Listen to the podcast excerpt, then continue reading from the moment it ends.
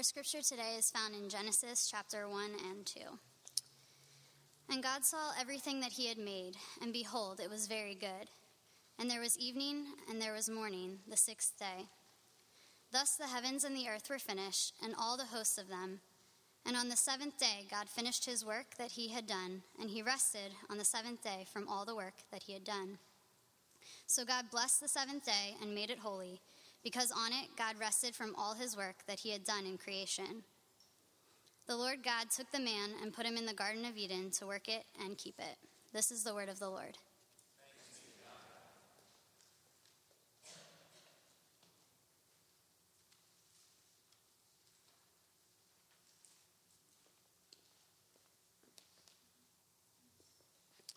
Just one more word by way of announcement. We, um, as per Jeff's announcement, we need extra help with uh, the teardown as well. So when you, when we're done with the service, and before you go say hi to your friends and hug and kiss and have coffee together, would you just take your chair and put it right over here along the bleachers and stack it up there, and then the rest of our team who are volunteering, that makes it easier for them to get them away. Would you do that? All right. Let me pray for us, and then we'll spend some time in God's Word together. Heavenly Father, thank you for calling us out of darkness into the light of your presence. We need you, and we're desperate for you. And uh, we want to know you better through your word and through the, uh, the various things we do here at this service. So open our minds, open our hearts, open our lives, and uh, everything about us to who you are as we study um, what you have to say about the way we spend most of our life, the way that we spend a, a, large portion of each day. Be with us now as we study your word together, Lord. We ask in Jesus' name. Amen. Well, Happy New Year. It's great, great, great to be with you. My uh, family and I stayed in town for New Year's, and uh, it was great. We went to Telsa and Seth's party, which, by all accounts, was uh, the best version of this party that's ever happened. There's evidence on Facebook of us actually there. The kids' presence changed the nature of the dance floor, however, so I don't, I don't know if everybody shares that view, but we had a great time. So uh, it's it's good, and we feel rested too. Thank you for your prayers for us being away with Anne Marie's dad. He's still in rehabilitation, but he's doing much better, and and they're talking every day on the phone. And his uh, cogency is back. He was having trouble with all the things were going on with that. So a lot of encouraging things happening that way. And we're grateful for your prayers. Please continue to lift us up. The great news is that we actually rested quite a bit over break, so we feel renewed for 2014 and for time together with you. Um, it's delightful to be here with you. Diana, we're going to. Diana mentioned that we're going to start a series on the gospel in your work. Um, a lot of us, me included, really struggle with okay, we, we proclaim certain things about who Jesus is and what he's done on Sunday. And that means that, that's come to mean certain things to us in practical ways throughout our life. But a lot of us really struggle when the rubber hits the road. Does that fit in with everything? Does that fit in particularly with the way that I spend my days and most of my hours working? And, and particularly if I don't like what I'm doing and if I struggle in what I'm doing, or how does it fit in? And so we're going to take time. The more that I've talked to you and spent time with you over the past couple of years, the more I realize that this is, there's just a huge question mark there. Is, you know, if God is who He says He is, what difference does He make to our work and what we do and how we live our lives as we do that? There are a lot of answers that Christianity has given, uh, but not one of them is in fullness what God would have us do. And so we're going to spend some time over the next couple of months looking at what God says in the fullness of His Word and address what it means to work distinctively because of the gospel here in Philadelphia. And so it's going to be exciting. And we talked about some of the new things that are going to happen at the end of each month. We're going to have vocation groups so that you can actually spend time working out together. What does this look like? To uh, not only know Jesus, but have him affect the way that we do our particular field, whatever our field is. And so I'm excited about it. I think that you will be too, especially as we unpack some of the surprising things that God has to say to us from Scripture. But one of the things that uh, Diana did uh, as we were preparing for this, she sent me an op ed article from the New York Times, uh, the end of November, this past, just this past year, this past November. And it was an article about the millennial generation. So anyone born after 1980, right? And what their relationship to work is. And it's interesting because it was written by two professors, Emily Smith She's an editor uh, at the New Criterion uh, and Defining Ideas Hoover Institution Journal. And then Jennifer Aaker, who's professor of marketing at Stanford Graduate School of Business. And both of them had come to say, look, we've seen the media, we've seen when you Google what the millennials like in relationship to work, that it's not very kind. The descriptions that come back are not very kind. Uh, and what they did in this article, this op ed piece, is that they began to say, look, millennials, because we deal with millennials every day in our field and, and ed- education, millennials' view of work is actually changing and it's different. It's not so much that they've landed in a view, but that they're, they're morphing. They're morphing in their relationship to the work. And the, and the most significant thing that's happened recently is that the way that they millennials will um, approach work is not so much for happiness. I'm going to go out and get a job so that I can get resources so that I can be happy and so eventually freed from work. But millennials are saying, especially after the 2008 crash, uh, millennials are having trouble making money. And so the, there's a shift that's taking place, and the millennials who are in the workplace are saying, according to the op ed piece, that we want meaning. We want meaning from our work. And in fact, there was a huge survey done, and uh, of the top three things the millennials, including ones that are just graduating from high school now, want from work is meaning of the top three that's on everybody's list. Now, what's interesting about that is that the, on the one hand, our millennials are onto something. You're onto something. If you believe that, and many of you are here to do just that, you're involved with a vocation in the midst of Philadelphia where work is so hard and it is so difficult, and everything you put your hand to pushes back and sometimes bites back. It's very difficult. And many of you are giving yourselves to that kind of work where you're like, okay, well, maybe happiness is not the meaning. Maybe financial security is not the meaning of work. Maybe there's meaning in the work itself. If I'm making a difference, then there's meaning. And that's partly right, as we're going to see as we uncover what the Bible has to say, but it's also missing something. Why? As I've talked to many of you, for example, uh, who have come into Philadelphia to teach in really failing public schools, and you have special training, and you're going to these places to make a difference, and you go in and you have great ideals, and you begin to encounter the system itself, which is so vastly broken that uh, the descriptors I hear are that there are infinite numbers of needs. There are infinite numbers of needs that I see. And I don't know how to address this all. In fact, I, am I'm, I'm helping maybe of my whole classroom one or two people. And in the span of a whole year, am I really making that much difference in my work? And so, even going to work itself as meaning is not enough. We need something more. What does the gospel have to say about it? What does the gospel have to say about it? And so, what we're going to do is look at today in particular. The gospel gives us resources gospel gives us resources to want to work and to not only want to work in spite of such adversity, but the gospel gives us resources uh, to be assured, as a way to be assured that the work we're doing will make an enduring difference. All right? So we want to work. The gospel gives us resources to want to work. And the gospel gives us resources as a way to be assured that the work we're doing has enduring difference. And so we're going to look at two basic questions. We're going to say, okay, well, why does Christianity give us these kinds of resources to use? And then we'll look lastly at how. How does Christianity give us these resources to use? All right, so let's get into it. First, why does Christianity give us such resources to use? God reveals who He is through what he does. We spent time learning to pray together. And one of the things we learned about the definition of prayer, contrary to what you might have thought, is that prayer is responding to God in the way that he reveals himself to us. So when God reveals himself to us, we talk back to God about what we're learning from him. And we get to know him better and we know ourselves better through that. And so God reveals himself in the Bible here to be a craftsman a craftsman who takes delight in his work. Look at verse 2. of chapter 2.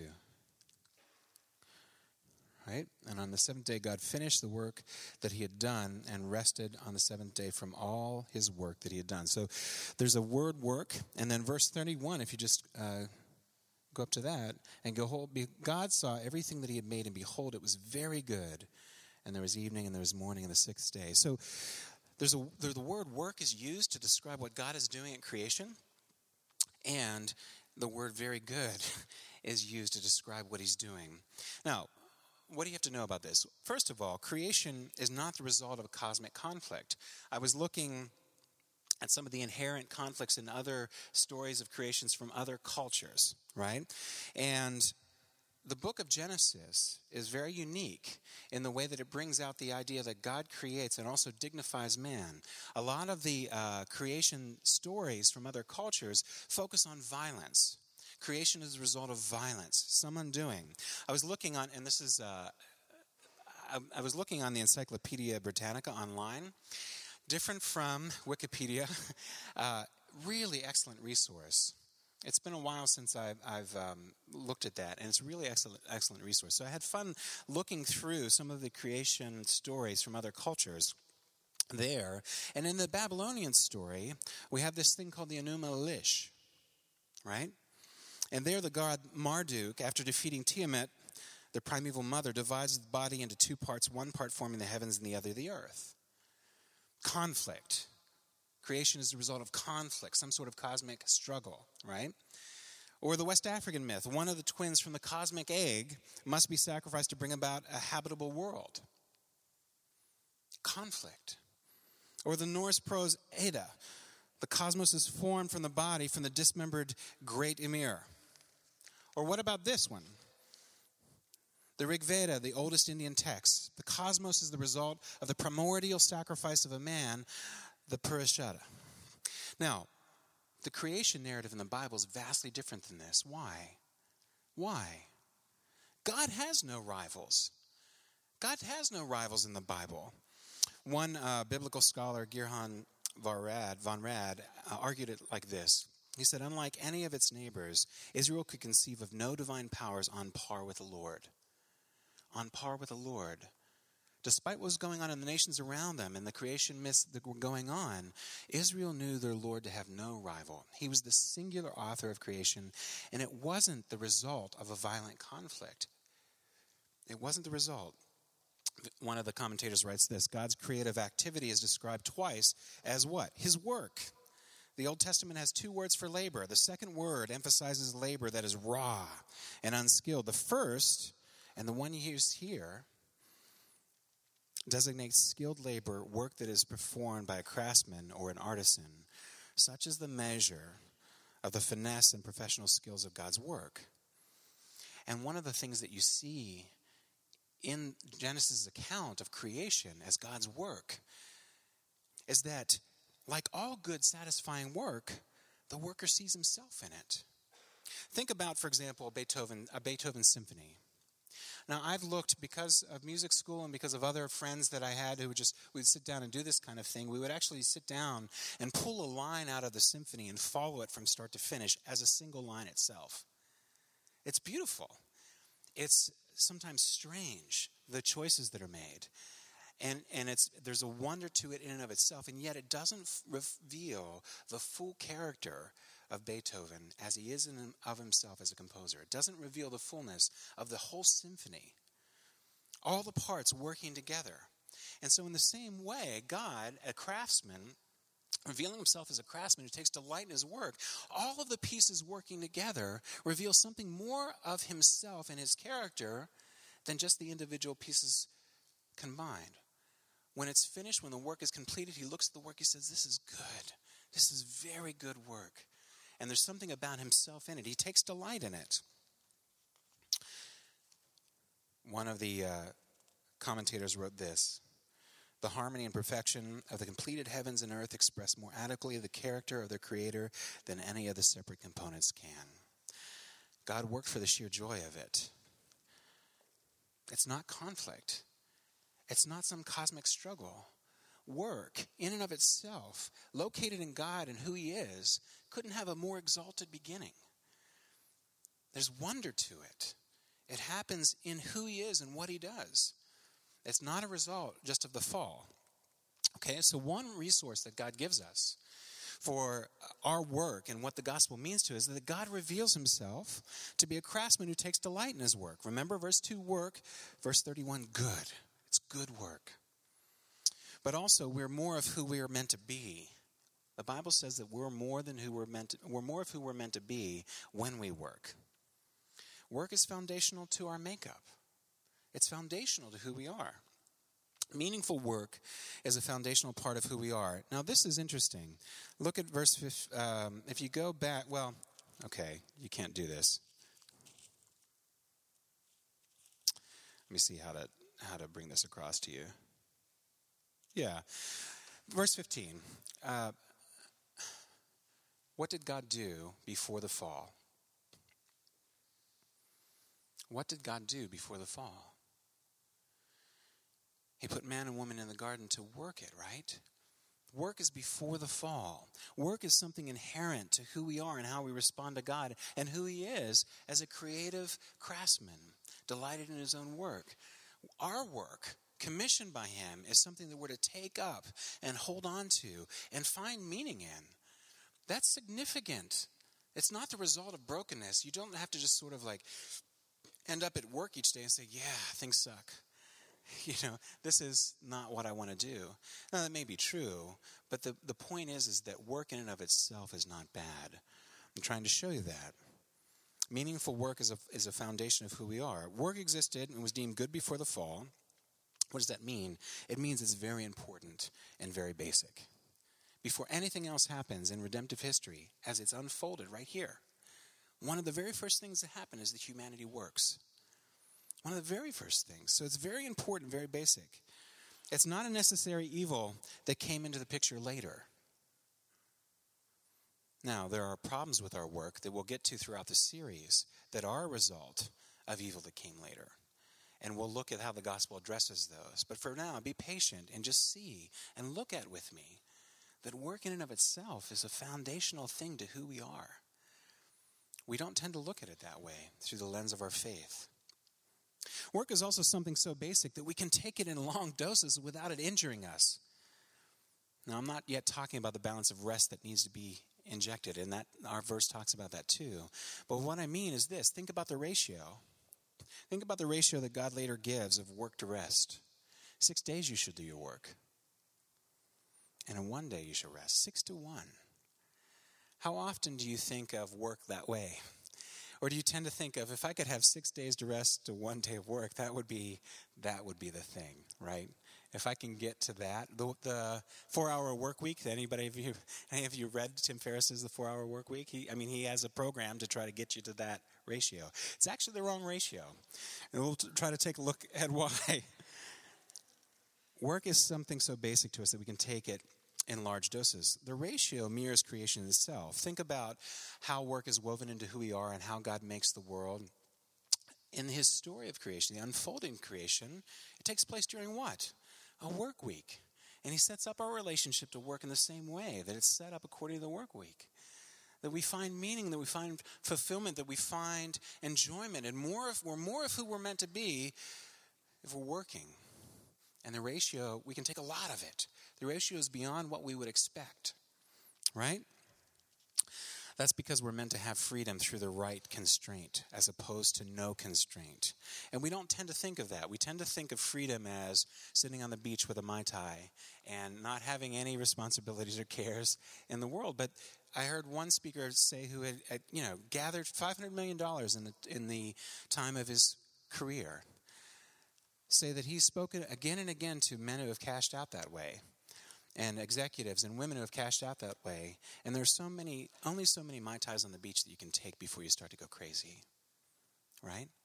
Or talk to, uh, we were, one of the things we did when we visited Anne Marie's dad is that her aunt, who is in her 90s now, is um, still declining in health, is in a uh, retirement home community. She um, receives a lot of care there. And the, the, her and the people around her are wilting. Why are they wilting? Some have medical reasons for why, but others are wilting because I wish I had something to do. I wish I had something to do. Work is so foundational to who we are that if it's not present in volume, then we wilt. We wilt. The, there's a freedom to the constraint of work, the way God built it into us and who we are, that makes us who we're, more of who we're meant to be. One of the illustration comes from the companion reading that we're doing with our home meeting study. So we're, we're tracking along on Sundays with the scripture. We're doing a home meeting study. We have a companion reader, Every Good Endeavor by Dr. Keller and uh, Katherine Alsdorf. By Dr. Keller and Katherine Alsdorf. Did I say that? In my head, I heard me say Catherine Keller, which is not what I meant to say. Did I say that? I don't know. Okay, so it's my head playing tricks on me. Not a good work. Head, don't, don't work like that. Uh, writes it this way Modern people like to see freedom as a complete absence of any constraints. But think of a fish. Because a fish absorbs oxygen from water, not air, it is free only if it has restricted the water. If a fish is freed from the river and put onto the grass to explore, its freedom to move, soon even to live, is destroyed. The fish is not free anymore, but less free if it cannot honor the reality of its nature. And so it is with work, with it, which, in the rhythm with rest, is one of the Ten Commandments. Six days you shall labor and do all your work. Exodus 20. In the beginning, God created us to work, and now He calls us and directs us unambiguously to live out that part of our design. This is not a burdensome command, it is an invitation to freedom. We are more of who we're meant to be when we work. There's no doubt about it that this is the way Christianity represents it. So God gives us resources for wanting to work. He reveals more of who He is through His work, and we are more of who we're meant to be when we work. But next, He gives us the resource to make a real difference in our actual work. God commissions human beings, verse uh, 15. Verse 15 God commissions human beings to work with Him in the ongoing care of His creation. In the ongoing care of His creation creation in scripture if you go back to genesis 1.28 it's not listed in your bulletin but it says this and god blessed them and god said to them be fruitful and multiply and fill the earth and subdue it and have dominion over the fish of the sea and over the birds of the heavens and over every living thing that moves on the earth subdue have dominion over right in genesis there's in genesis what we see in creation there's a deep untapped potential for cultivating all of creation through the work that we do. There's a deeply untapped potential for cultivating creation in the work that we actually do. In Genesis verse chapter 1, uh, Uh, verse 28, we're told to fill and subdue the earth and have dominion. The word subdue indicates that though all, all God has made was good, it is still to a great degree undeveloped. It's undeveloped. God left creation with a deep untapped potential for cultivation that people were to unlock through their labor. And in 15, in our passage here, he puts human beings in the garden to work it and keep it. The implications of that is that while God works for us as our provider, we're to work along with him in his care and in his provision with one another. We're going to see more of this as we as the series unfolds, but one of the things I want you to see here is that working with God helps to cultivate this deep untapped potential, especially as we serve others. Uh, Psalm 127 verse 1 says this unless the lord builds the house the builders labor in vain and that's interesting think about that for a second think about that for a second god builds the house but how's he doing it how is he doing it He's doing it through the builders. He's providing for us through the builders. Do you see? Martin Luther said the same thing about Psalm 145. He argued that says that Psalm 145 says that God feeds every living thing. God feeds every living thing. And Luther lo- looked at this and knew the potential of this and knew this untapped potential in all of creation that is connected with our work. And what he said was, you know what that means? It means he's feeding us through the labor of farmers and others. Think about it for a second. Let's say, okay, I want to make a chair. Some of you can actually build a chair, and that's great. I don't think I could. I mean, maybe with a great deal of help. I could build a chair, but I've never been quite inclined that way. Some of you can. But have you ever thought and considered what it would take to build a chair completely yourself? Say, well, yeah, I mean, I do that, right? I do that with the wood. Well, consider that you need nails or wood screws or other kinds of things. You have to get that from somebody's labor, and somebody's cultivating creation. Think about what it would take to actually do that part of building the chair on your own, right? You'd have to go and you'd have to mine the ore and you'd have to refine it and you have to turn it and melt it down and you have to create the metals and you'd have to build the presses and then develop the actual screws themselves before you could even put them in the wood or have a saw to cut the wood. You understand? It's interconnected. We cultivate together. Luther pointed that creation's deep untapped potential for cultivation and our work is really present here. What are you cultivating? What are you cultivating in your work? What untapped potential are you cultivating as you labor from day to day? It's built into it, friends, and your faith has a lot to say about that. So, creation's deep untapped potential for cultivation of our work, but also work is service. And here, we're commissioned by God to work with Him in our service to others. That's part of it. That's part of the untapped uh, potential in creation. One of the things that uh, uh, someone named Lester DeKoster wrote, is a biblical scholar, wrote a book called Work, the Meaning of Your Life. Writes this Work is one of the ways in which we make ourselves useful to others rather than just living for ourselves. Also, work is one of the ways that we discover who we are because it is through work that we come to understand our distinct abilities and gifts, a major component in our identities. Interesting, no?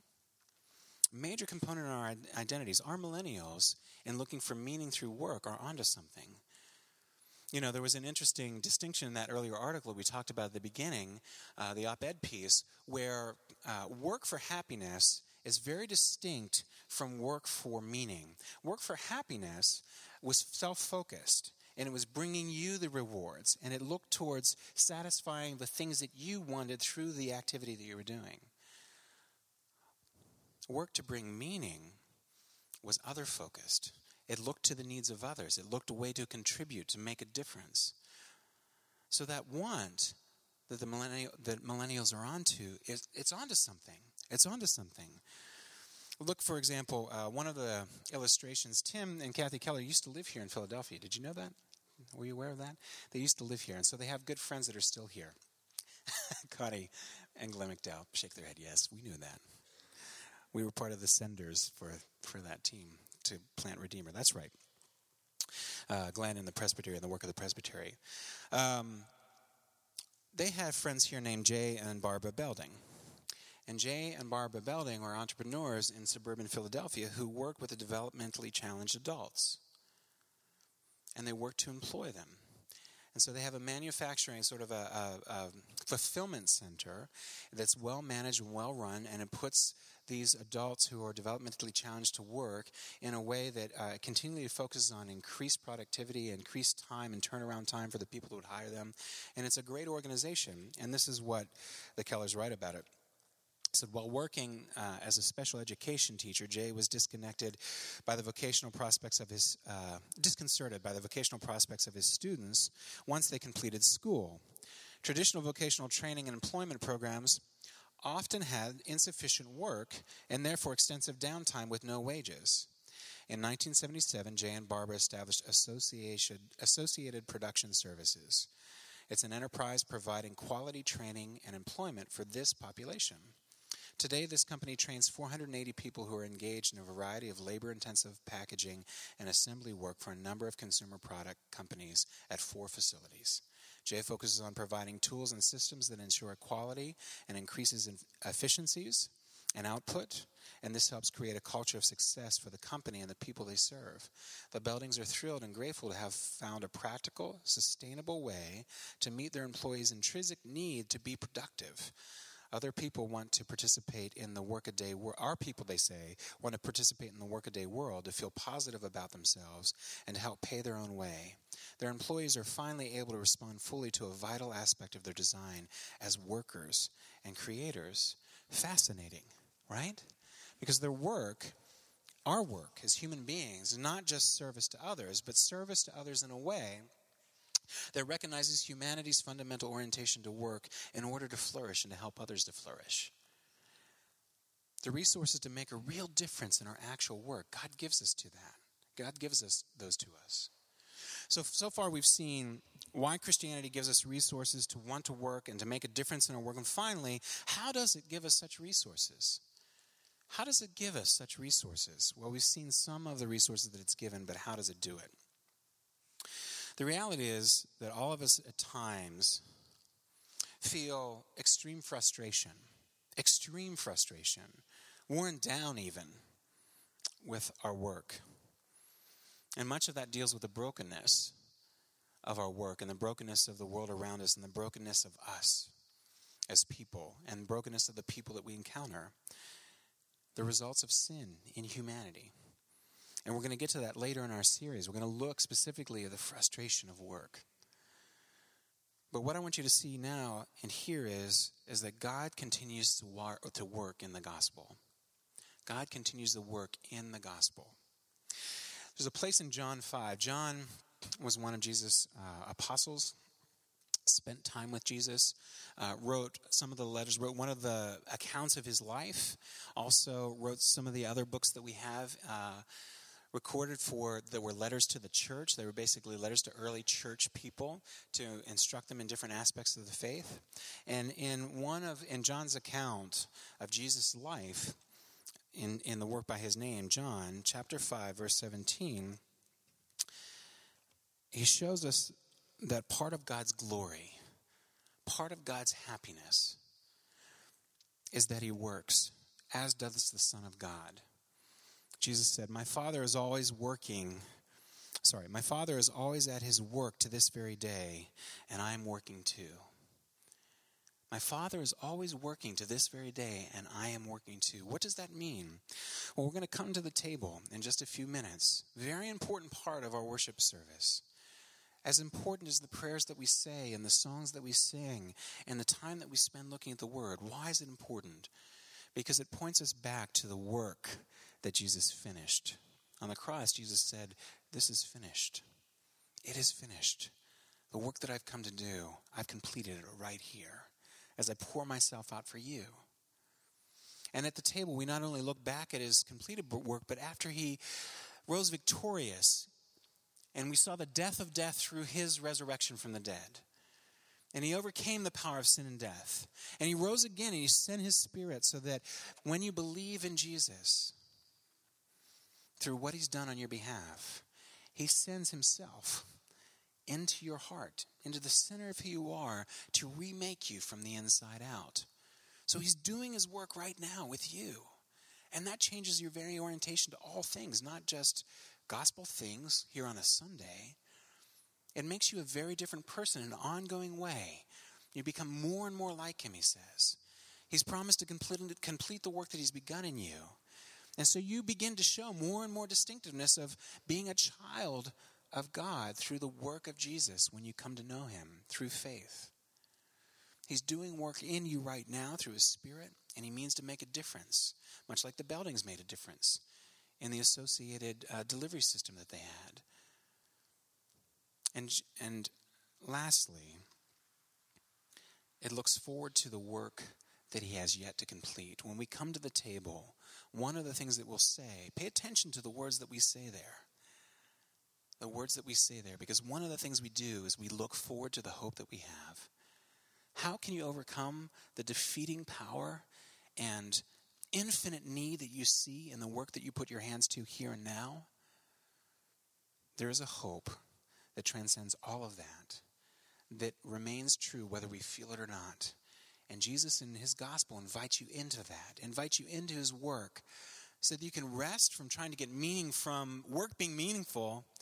You can get your identity from Jesus' work being meaningful on your behalf, and therefore go out and work in a different kind of way because of the hope that you have. When you come to the table, if you're discouraged, there's encouragement there. Why? because of the work that Jesus has already done on your behalf. Perfect love casts out fear. You no longer have to be afraid. He says, through the work of taking the judgment that you deserved, you can come to God in confidence. You can learn from the Father through His Spirit and my Spirit working through you. We're one. We're three persons, one God forevermore, and we work together to transform you. Come in courage because the work is done. Or if you need encouragement, you come to the cross, look at what Jesus is already doing. Look at the progress. Paul says in one of, one of his letters to the early church that, that we should be able to see progress in one another's lives because of this truth. Not perfection. You notice that? When you come to the table, you're not saying, hey, I've got it all together. I know how to be a Christian. I know how to live right. I know how not to live. I know how to check off the check boxes. The reality is, is that if you start with the first piece, that Jesus did away from the he did away with the check boxes on your behalf. You no longer have to go to God filling check boxes. His he's filled them for you. So what does that leave in your approach to God? Freedom. His Spirit works through you now to relate you to one another, to relate you to the circumstances around you, to relate you to the, the vocation that you're in, the studies that you're doing in a different way. You no longer have to be afraid. Jesus died for you. You can't be proud. Jesus had to. So you come to work doing good things freely because of the work that He's doing right now through the power of His Holy Spirit. And you come with hope. You're not overwhelmed. You're not saying, oh, I don't have the resources in myself to face all of this overwhelming. Uh, struggle that I face as a teacher or as a social worker or as whatever my the corruption that's in my job as an executive, whatever it is, whatever you face, you can't face it on your own, but you can face it through the one who's going to make all things new. One of the things, and we'll close with this, one of the things that Dr. Keller brings out in his in the Command Reader that we're reading, Every Good Endeavor, was uh, his study of Tolkien. Now, he, if you've listened to him talk at all, you know that he is a Tolkien nut. I mean, he's got the, he's got a serious inner geek going on, and the more that you talk to him, even personally, you'll see that. And he researches things like no one I've ever seen. You know, like you know, you want to know about Tolkien? Don't go to the experts. Go to Tim because he knows more about Tolkien than the experts do. But this is what he told. He found he found an illustration of these principles that we're learning in a in a story that was published in a small magazine called Leaf by Niggle. Leaf by Niggle. And what had happened was Tolkien Tolkien had under, undertaken the work. You know, he was an expert in ancient uh, English languages in, in Oxford, and he um, was one of the world experts at the time. And he had undertaken this uh, task of rewriting English mythology. Unlike Roman mythology or Greek mythology, English mythology had disappeared. We don't have a lot of record of it. And so he went back and, and thought about some of the ancient rudimentary parts of words that existed still. And he tried from those roots and from his knowledge of languages to begin to write the characters and the backstory and the history that became the background for Lord of the Rings. Not even the story itself. He realized to make a viable. Um, a viable legend, the English legends come to life, that he would need to recreate the ancient, like thousands of years of ancient history, that he would have to, he created several rudimentary languages with basic syntax and grammar. He had to do all of that himself. And then, with that backstory, as he began to work on The Lord of the Rings, he's, a, he's an author, so he's writing.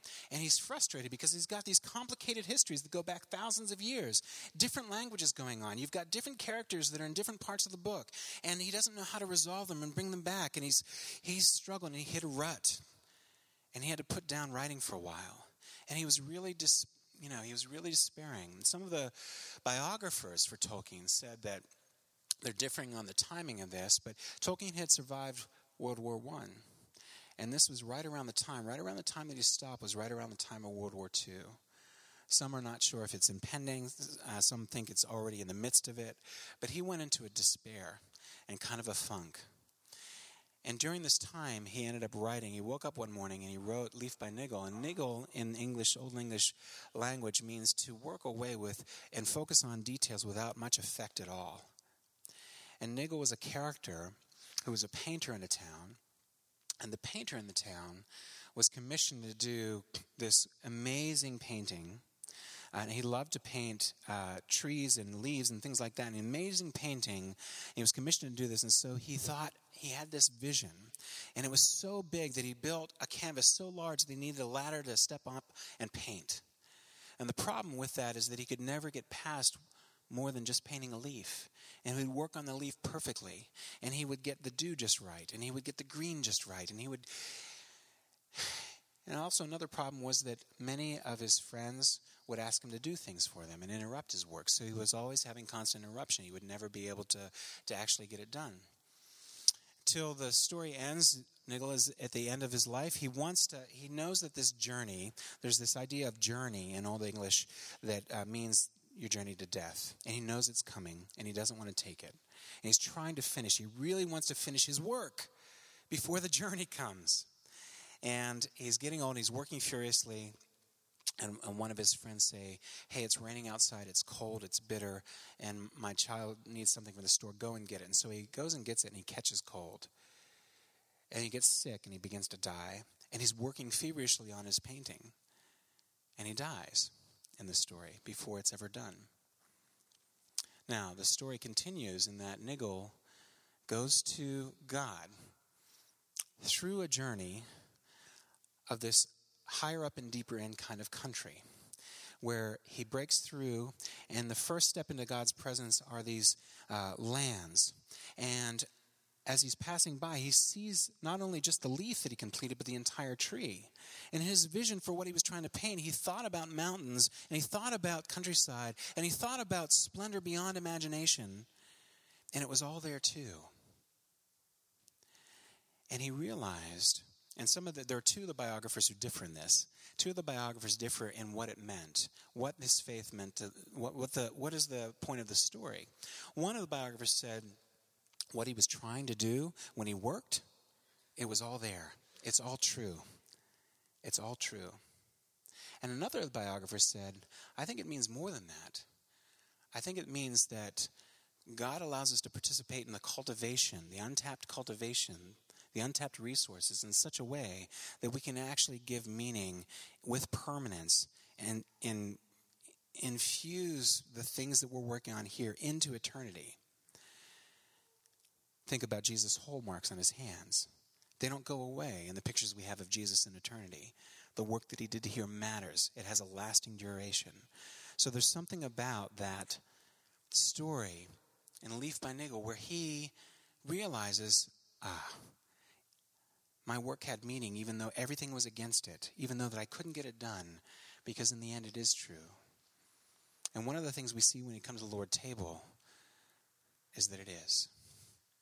He's brought you the hope that you have to make a difference in the things you do day to day. Do you believe that? As we approach the Lord's table, consider it, pray over it, respond to Him, and think about the meaning of your work and the fact that God is one who works as well. And He's made you in His image, and He wants you to work as well, too. Let's pray together. Heavenly Father,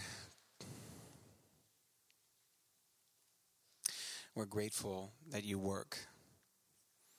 That part of your glory and part of your splendor and part of your who you are and the fullness of your character is that you not only work through creation as we saw today through your, your word, but that you continue to work even to this day. And Jesus, you work. You worked on our behalf. You're working on our behalf through your Spirit. You uh, will work on our behalf when you make all things new and wipe away every tear and take the very small things that we do that not many other people see and that we feel frustrated by with all the things that go wrong with. And you'll bring to fruition the work of our hands that you yourself have been a part of. And we'll get to see the glory of your plan. And we'll get to see the glory of your presence together in your work, in your gospel, in your sweet salvation. Be with us now as we go into the rest of our work week. Infuse our lives with new meaning, Lord. Give us new resources with which to face all of the complications that we have with working now here faithfully to you and because of your work for us. Thank you, Jesus. It's in your name we pray. Amen.